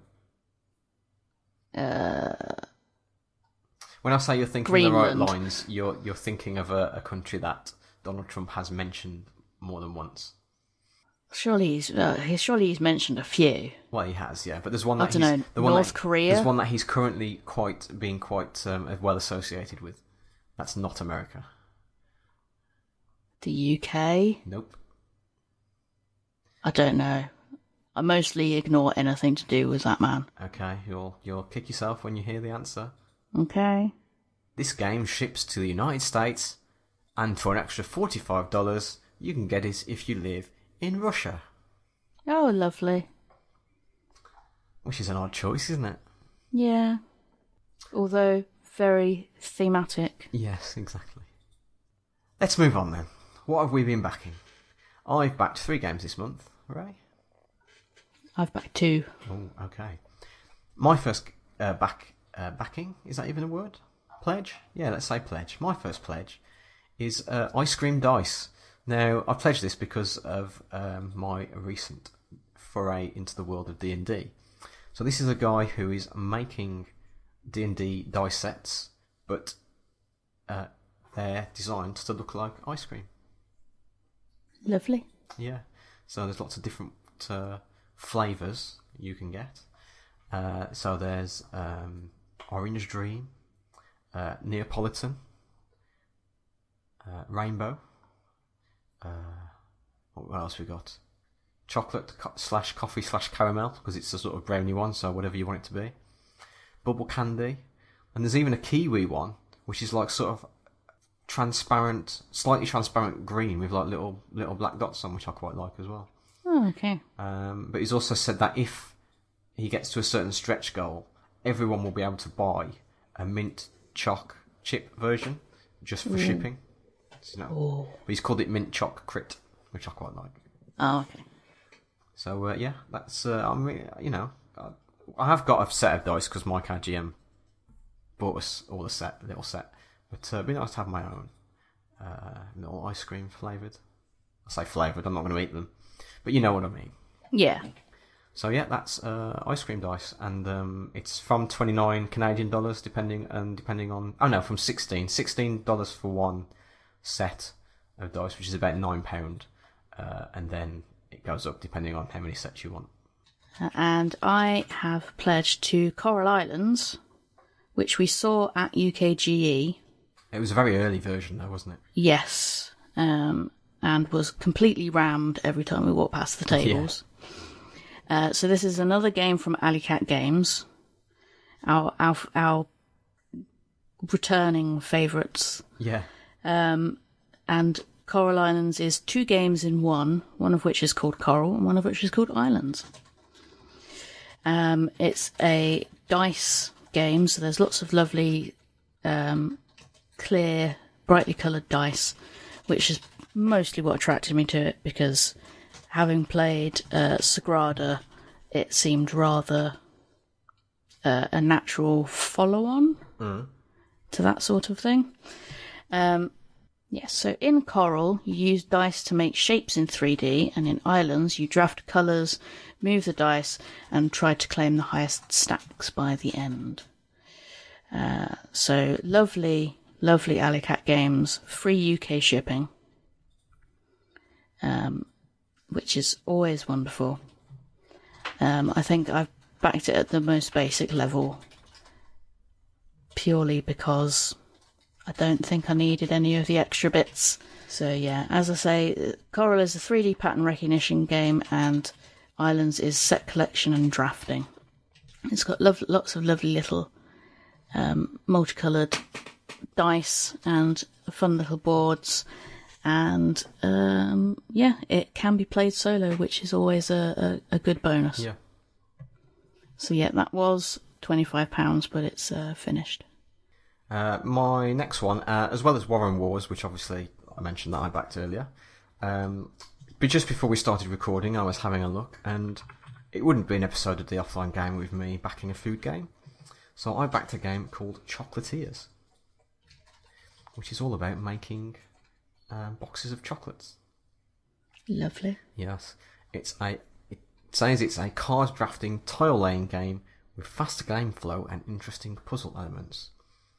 And uh, basically, you're boxing up chocolates, uh, and there's like tiles with different uh, arrangements of the chocolates on, and you're basically trying to, uh, I think, draft cards and then use those cards that you've drafted to take tiles and uh, use them to uh, get points and box your chocolates. So um, yeah, I mean, I didn't really need to look at the campaign very much to, to, to want it. I have to, you know, confess, because it's a game about chocolate. So yeah, that's Chocolatiers from Daily Magic Games, who've actually created quite a lot of um, games on Kickstarters. I'm just looking actually to see if I've backed any of their games. I don't think I have, but I think we have talked about some of them. Oh no, 10 Minute Heist, that was one of theirs. I backed that. Um, Go Nuts for Donuts, I'm sure I've seen that in retail. So yeah, they're um, an experienced Kickstarter company, I think, and um, so I don't expect any problems from that. Uh, so my second game that I have pledged is coming from Calliope Games. It's their 10th anniversary, and to celebrate, they are releasing another Tsuro title. Woohoo! Uh, this one is The Rise of the Phoenix. The, the backstory is long ago, a vengeful god stole the stars from the night sky. To illuminate the night, brave people released paper glowing lanterns towards the heavens. This act of hope summoned clever magical phoenixes who soared through the sky and raced towards the lanterns. Uh, so you've got to go from lantern to lantern and turn them into brilliant new stars. And it comes with a rather lovely board, some little phoenix uh, minis, some lovely little um, lanterns, some stars, and if you wanted to, you could back um, to get a copy of the previous two Tsuro games and the expansion for Veterans of the Seas, as well as extra pawns, an extra expansion for this one, and um, a custom designed Rise of the Phoenix tray. I, however, have just gone for the, the basic level. Annoyingly, it is one of those games that has shipping charged after Ah, yes. it ends. However, considering I do rather like Tsuro and other games that are like it, um, I thought it would be worth it. Yeah. So, yes, they are celebrating their 10 year milestone and releasing a new Tsuro game. So that's what we've been spending our hard earned cash on this month. Um, what about things that we spent our cash on a few months ago that has now arrived? So I had three arrivals this month, so I'll quickly go through them. First one is Overworld. Overworld is by Magic Meeple Games, the people who made uh, a game that I really enjoyed, and I'm pretty sure was in my top three last year, uh, which was Fire of Eidolon. Yeah. Um, the, uh, the sort of 16-bit dungeon crawler. So this is another game in the same series. It's all done in like 16-bit artwork. It has these lovely tiles that all fit together, but they're not like standard rectangular or hexagonal ones. They're sort of like jigsaw puzzle pieces, I would say, but they're like L-shaped with like jigsaw puzzle things on around the edge. I can't really think of a better way to describe it than Yeah. that, really. And um, it's got lots of these little um, meeples, but they're all like eight bit styled. So you've got like little eight bit birds and eight bit locks and uh, ships. So um, yeah, that arrived um, few weeks ago. No, can't actually remember when it arrived. It's a couple of weeks ago, I think. And uh, so yeah. Uh, next up is Dice Hospital from Alley Cat Games. I was looking forward to this, and I was not disappointed because um, I got the deluxe Kickstarter upgrade pack with this as well. So, Dice Hospital's the dice rolling placement game where you're um, trying to run a hospital and deal with all the patients as they're coming in.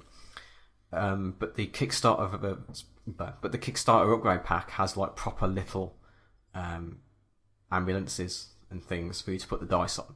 Which, uh, if you watch our unboxing video when it's online, uh, they they're amazing. You know, I think I actually didn't think they would be that big. I thought they would be just big enough for you to get the three dice on the top, but actually no, they are pretty pretty good size and pretty chunky as well. Although I, I did struggle to get everything in the base box, but I did manage it in the end. But um, yeah, that uh, arrived, and that actually arrived to me via the Wolverhampton board game group because I didn't back the Kickstarter directly. I backed it through our friend Peter Hazelwood, and so my copy ended up getting delivered to one of the guys who runs the Wolverhampton board game club. So I went and picked it up last month. So, so yeah, that's actually probably arrived a few weeks ago, but I only was able to collect it um, uh, last month. So, and the last game, which I haven't even opened yet because it arrived. Well, part of it arrived on Friday. Part of it arrived this morning. Uh, so on Friday, I got the postman knocking on the door with a uh, what they called the tubes that you hold posters in. I don't even know what you call them, poster tubes. I don't. Yeah, mail tube. Yeah. And uh, inside that, there was a game mat for the game Blame Space. Um, so, as expected, a couple of days later, the actual game turned up. And this is by the guys who made a Game of Blame, which is like the game set in a medieval court where everyone's trying to shirk responsibility. And this is basically that game set in space. Um, because it only arrived today, I haven't had a chance to reread any of the stuff, so I can't really remember much about it. But um, yeah, I, I I actually can't remember. I don't remember backing for the mat, but obviously I did because it arrived. But I wasn't expecting one, so yeah. So my arrival um, is been a digital game, and it's Praey for the Gods. Uh, this funded back in August 2016. It was originally estimated to deliver December 2017, and the Steam Early Access build finally arrived at uh, 31st of January, 1st of February. So not even two weeks ago yet.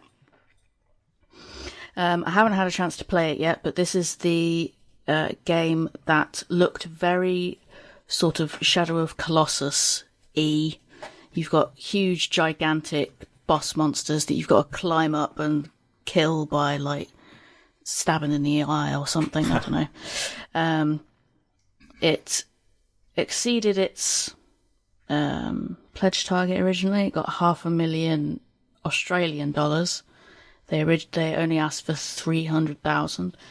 Um, they've since the campaign also um, decided to port to PS4 and Xbox. Okay. Um, I backed it just at the PC only digital code for Steam. It was only 15 Australian dollars, so it's pretty cheap. Um, considering this was back in 2016 when we had much better, you know, exchange rates.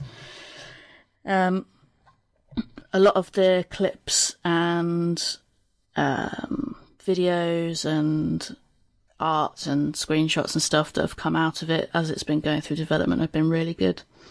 So it describes itself as having gameplay that combines Shadow of Colossus, Deus Ex, DayZ, and Bloodborne. And it pains me to say DayZ because DayZ just sounds wrong, yeah. even though Z is the Americanized way of saying the letter. Um, to digress, it also like from the videos, it feels a little bit, um, maybe a little bit Tomb Raidery in Um, you've got a bow and arrow. You've got to do. You've got survivally stuff you've got to do. You sit around a fireplace, um, and it does have a little bit. I don't know. It sort of has a little bit of a, a hint of um, Horizon Zero Dawn. Okay.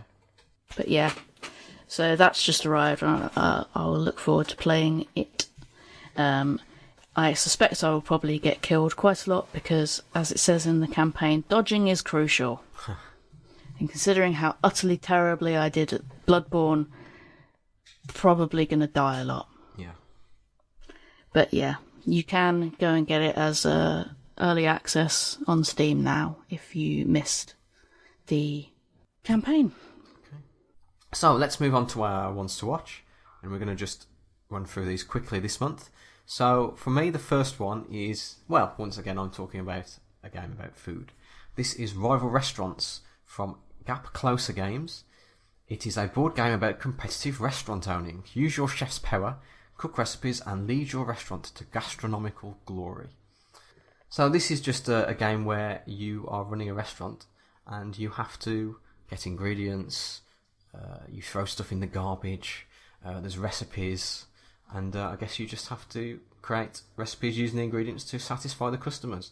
Um, good thing is that each character plays a different chef with a different special ability uh, to give the game a bit of variety. Uh, just looking at the pledge levels, uh, the base game is forty nine dollars. You can get a deluxe version uh, for sixty four dollars, um, which gives you like um, upgraded components, so um, coins and tokens, uh, which will be made out of acrylic rather than uh, out of cardboard. Um, but also, if you put an extra thirty-five dollars uh, onto your pledge, you get a bento, what they call a bento box, which is um, a wooden organizer for the for the game, which is quite nice. It looks looks it does look very nice actually.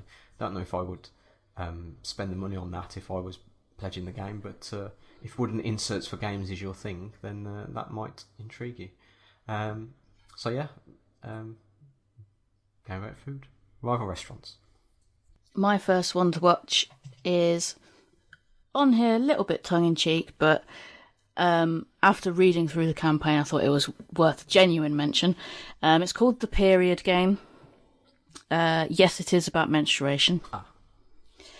It is an educational game, however, um, to help educate uh, young people, uh, particularly young women, uh, girls, about the menstrual cycle, as it, it is something that's not particularly well explained, even in Western society. Um, it's definitely not explained very well across, say, third world countries Yeah. and developing countries. Um, and I think they're aiming it particularly at um, what would be primary school over here. Uh, so, f- from my um, remembering, there was very there was like no period education at primary school until one girl who started particularly early um acts well blocked one of the toilets with some sanitary products. Therefore all the late all the girls had to stay behind and have a period talk which i think probably came as a bit of a shock to the staff because obviously it wasn't in the curriculum and they weren't planning to have a talk with us all so it was a very awkward uh i think i can't remember what they did with all the boys i, I think i don't know what they did with them i think they went they got to go and have like play playtime or something Right, and all, okay. all the girls had to stay behind in the classroom and have a this talk like in year six, year five? Yeah. Yeah. Okay. So it, it's aiming at uh, fourth grade, which I think is like year five over here, um, which I think is sufficiently early enough that, m- or like ninety nine percent of girls won't be um, starting themselves, but it gives them a chance to actually learn about it in a way that a the the game makes it a bit more like less embarrassing, I suppose. Yeah. although I did sit and giggle at the teeny tiny um, player tokens because there's like um, tampons and Right, okay. per- special period undies and uh, a menstrual cup. Oh yeah. and I did giggle because I am a child, um, and because that stuff was like I didn't know period cups existed until I was well into my teens, and even then I was like, how the fuck does that even work? Um, so I think it's a it's a good educational game, and I do occasionally back these educational games because I think it's it's good to be able to use board games and gaming in general as something that can be educational and fun. It doesn't all have to be hobbyists um, and all fun all the time. Um, I think it's. Uh, I don't know whether it will actually. Um, but, but but you can you can pay to get the game. It only ships to certain countries. Although having a look at the list, most countries that listen to us will be will be sorted. It's pretty much the US and the EU. Oh, so we don't get it then. No, we do. yeah, we do. So, so the US, Europe as a continent. Ah. So Eurasia, sorry guys. South America, sorry. Um, but yeah. So if you want the game, it's 39 US dollars $12 shipping, so 51 total. Um, or you can just pay $39 and it will donate it to a school on your behalf. Oh, that's nice. Presumably a, a school in America, but I don't know. It does just say a school. Um, so I'm guessing America, but that's fine. Uh, or you can donate from a dollar. Uh, you can do fifteen dollars to get some period themed postcards. Sorry, three period power postcards designed in the style of the game.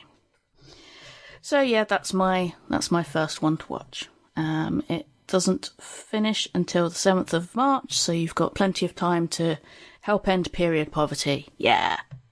Well, I mean, I don't know what I can say to that. My next game is nowhere near as uh, socially important.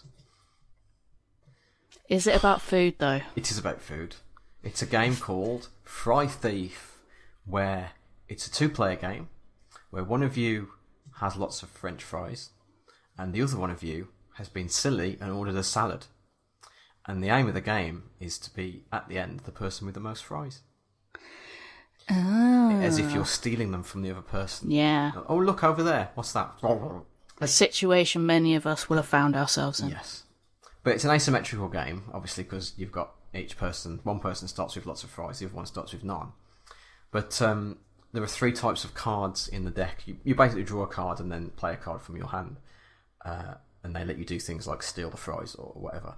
But there's, there's three different colours. There's red cards which can be played by either player. And then all the other cards are divided into two. Uh, on one half is green and one half is yellow. So they're, they're depending on whether you're the person with the salad or the person with the fries, you get different action for that card. Which which I quite like the asymmetric nature of that. So so yeah, that's uh, just a small game. Uh, Fifteen dollars, uh, funded already, and it goes to the twenty fifth of Feb. So that's Fry Thief. It says it's a game about poor life choices. I think the video explains that the, the poor life choice is having a salad instead of fries. Yeah. That is. Yeah. Yeah. I mean, unless it's a salad that has lots of chicken in. That's true. A, a good old chicken bacon salad. Mm. Lovely jubbly. Right, my next one is called Parks. Now, if you just try and search that on Kickstarter, you will get everything that mentions the word park in it, which is really annoying. So try Parks, all capitals, colon, the board game. It's coming from Keymaster Games. It, uh, I believe it's their sixth Kickstarter. Uh, it is a game that explores the national parks of America. Now, I have never been to America, but I can appreciate national parks as a general concept. And, you know, they've got some really lovely nature themed art. Yeah.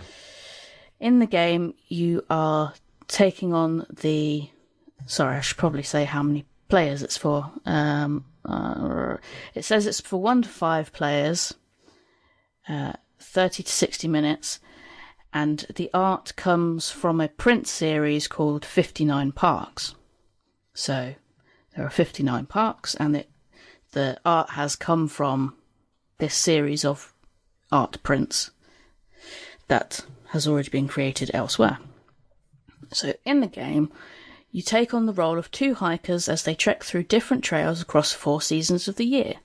While on the trail, hikers will take actions and collect memories. Memories are the resources in the game. You then trade in your memories to collect national park cards, mementos at the end of each hike. You can purchase equipment and fill your canteens to make your hikes more efficient. At the end of the year, it's the park cards and photos you have collected along the way that win you the game. So it's a game that's a bit more focused on the experiential aspect of hiking. It's the memories that you make um, while you're on your walks in these lovely parks that wins you the game as opposed to anything else. So it's not so much um, sabotaging the other players, it's more just having the best time of your life. And I thought that was a nice, it's kind of simplistic, but it's kind of nice at the same time theme. Um, as I said, the art is superb, and even though it isn't UK or European parks, I still think it's definitely worth looking at. Um, if it sounds like your sort of thing, um, there's what you can do. There's a deck of playing cards which has the illustrations from parks, which you can get separately. That's twelve dollars. Or for the board game, it's thirty nine dollars. Uh, shipping will be charged after the campaign ends. Or if you want the playing cards and the game, it's forty nine US. Uh, and that finishes on the twentieth of Feb. So my next one to watch is a game called The Battle of the Bards. This is a dice rolling deck building game, or deck nudging as they call it, because the changes to your deck happen incrementally throughout the game. Um, you're playing like anthropomorphic animals, bards, and uh, it says it's a competitive two to four player dice rolling game with aspects of deck building. Throughout the game, players manage a troop of bards trying to capture the audiences as they travel through the taverns of Tessendor for the annual performance competition. Each round, players will have three of their bards take the stage, a fourth will take a supporting role remaining in your hand. These bards will provide the player with additional dice and will have a large variety of special abilities that can be used in many strategic ways. The guy designs it says he designed it with three principles in mind roll lots of dice and have plenty of ways to spend them.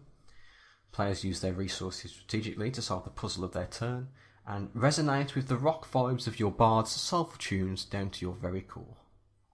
So there you go. Um, lots of lovely components, card, bard cards, uh, encore cards, wanted posters, performance tokens, 60 dice. So uh, if you like your dice rolling uh, placement games, then I guess this is for you.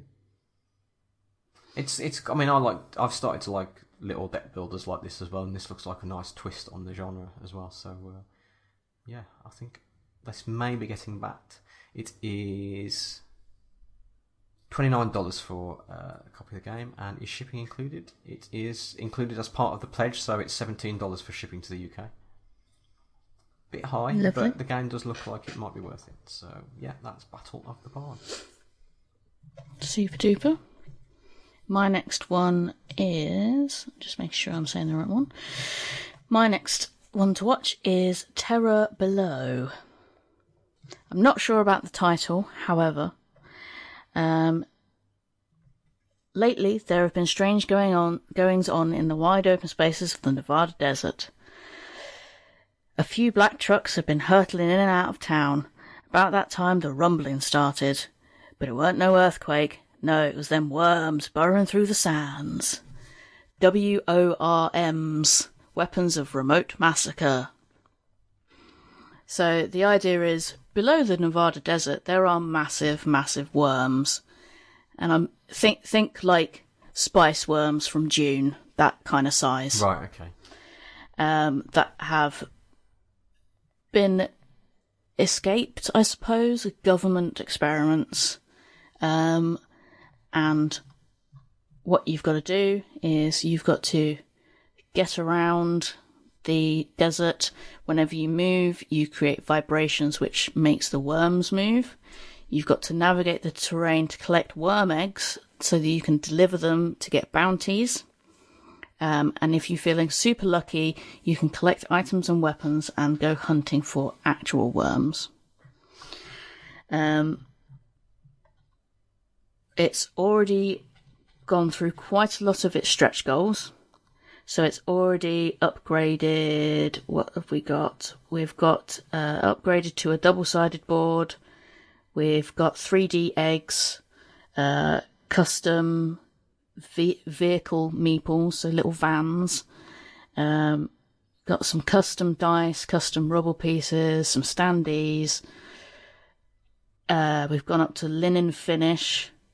We've got extra car- character cards. Um, There's even more extra stuff. It comes with an included Kickstarter exclusive expansion, which comes with a wooden tank pawn, which appeals to me because it's a freaking tank.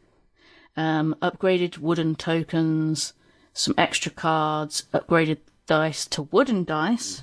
So the dice have already been upgraded twice. Um, and some of the stuff that is still locked but doesn't look too far off is upgrading him to linen card stock, getting glow in the dark eggs, and some extra worms, new worms that are called Tinkerbell.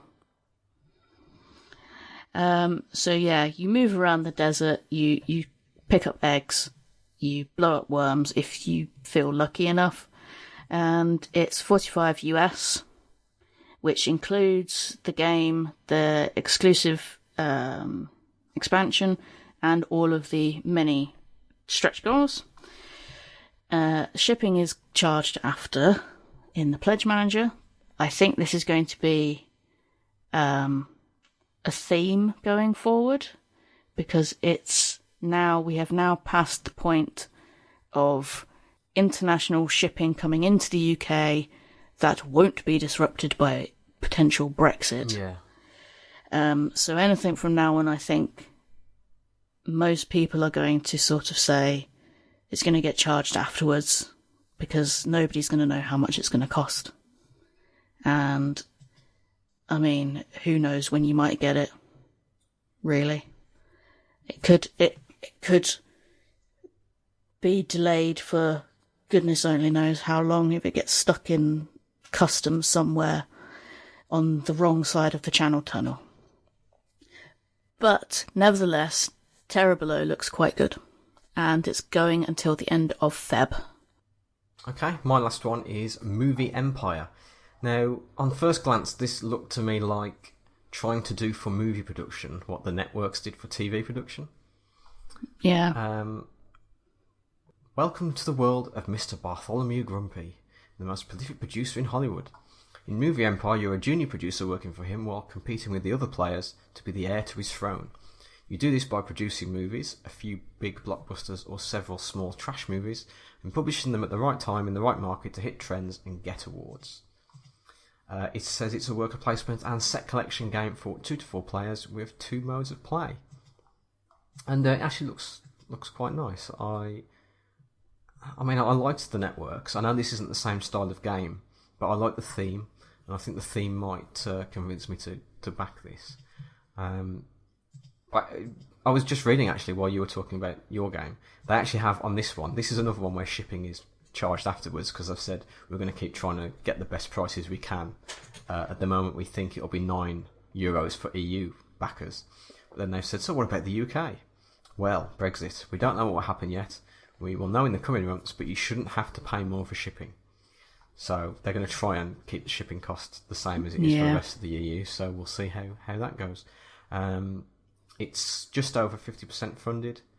Uh, $35. No, 35 euros. Uh, so we'll see how, how that goes. But uh, yeah, that's uh, definitely one I've starred. So that's Movie Empire from. Well, it's not by a company, it's just from a guy in Germany called Carsten Schulman. Okay, and my final one to watch is um, a little card game that has a gloriously punny name, punny with a P for potato, uh, which is the Krilling Field. Ha ha ha ha. Ha ha ha. Krill as in the very, very microscopic sea life. Not the uh, not the bad guys from the Marvel Cinematic Universe. No. Oh, Uh, no. So your your I your your raison d'etre is to protect the ocean against the deep krill lord in this roguelike inspired competitive exploration card game. Lots of words in there. Um, it is uh, twenty dollars, free shipping in the US, and the United Kingdom doesn't come up with something, so I'm guessing they might charge us after the fact. And I think the art is rather cute and quaint. Um, the idea is that you are a whale who is trying to compete against other whales to become the heir to the blubulous throne and rule the ocean. Uh, you have a randomized map which can change the size and shape based on the choices that you make, um, with roguelike inspired items, abilities, and events. You explore the ocean, dive to the depths, save your home, or sell your services to the Deep Krill Lord. Um, it also is including a new solo mode called Bladefin Blitz. The game is done and ready for printing, and if you want, there is also a big blue whale stuffed animal plushie wow. because who doesn't want a gigantic blue whale who is also cuddly? So, yeah, they had a, uh campaign before. However, um, they've relaunched. They've managed to cut their costs down, so they've already funded. They're only looking for a thousand dollars. Uh, they've still got 23 days to go, so they it closes play on the 7th of March. Uh, it is available. You can have a look at the free print and play of the solo version, and you can also play it for free on Tabletop Simulator if you uh, want to download the mod from the Kickstarter page. So, yeah, that is the Krilling Field. And that is the end of the episode. So if you want to follow us on social media, we are on Twitter, Instagram, and Facebook. You can just put slash Togcast at the end of uh, the platform of your choice. If you want to listen to us, you can either listen directly at soundcloud.com forward slash offline gamer or give us a search in your podcast program of preference. We do unboxing videos and things for YouTube. Uh, if you want to find those and all of the stuff we've just mentioned, go to www.offlinegamer.co.uk. And if you want to get in touch, aside from tweeting and Facebooking and Instagramming, uh, you can also email us at offlinegamerpodcast at gmail.com or we have a contact form on our website. Yeah, it'd be nice to get an email that's not spam. That's Yeah. all I'm saying. Yeah. Or, you know, send us an email where you're trying to out spam the spammers. Yeah. I think that would be a good challenge for our listeners. So thanks everyone for listening, and we will see you uh, in what month are we in now? February. So it'll be Yes. March. We'll see you in Yes.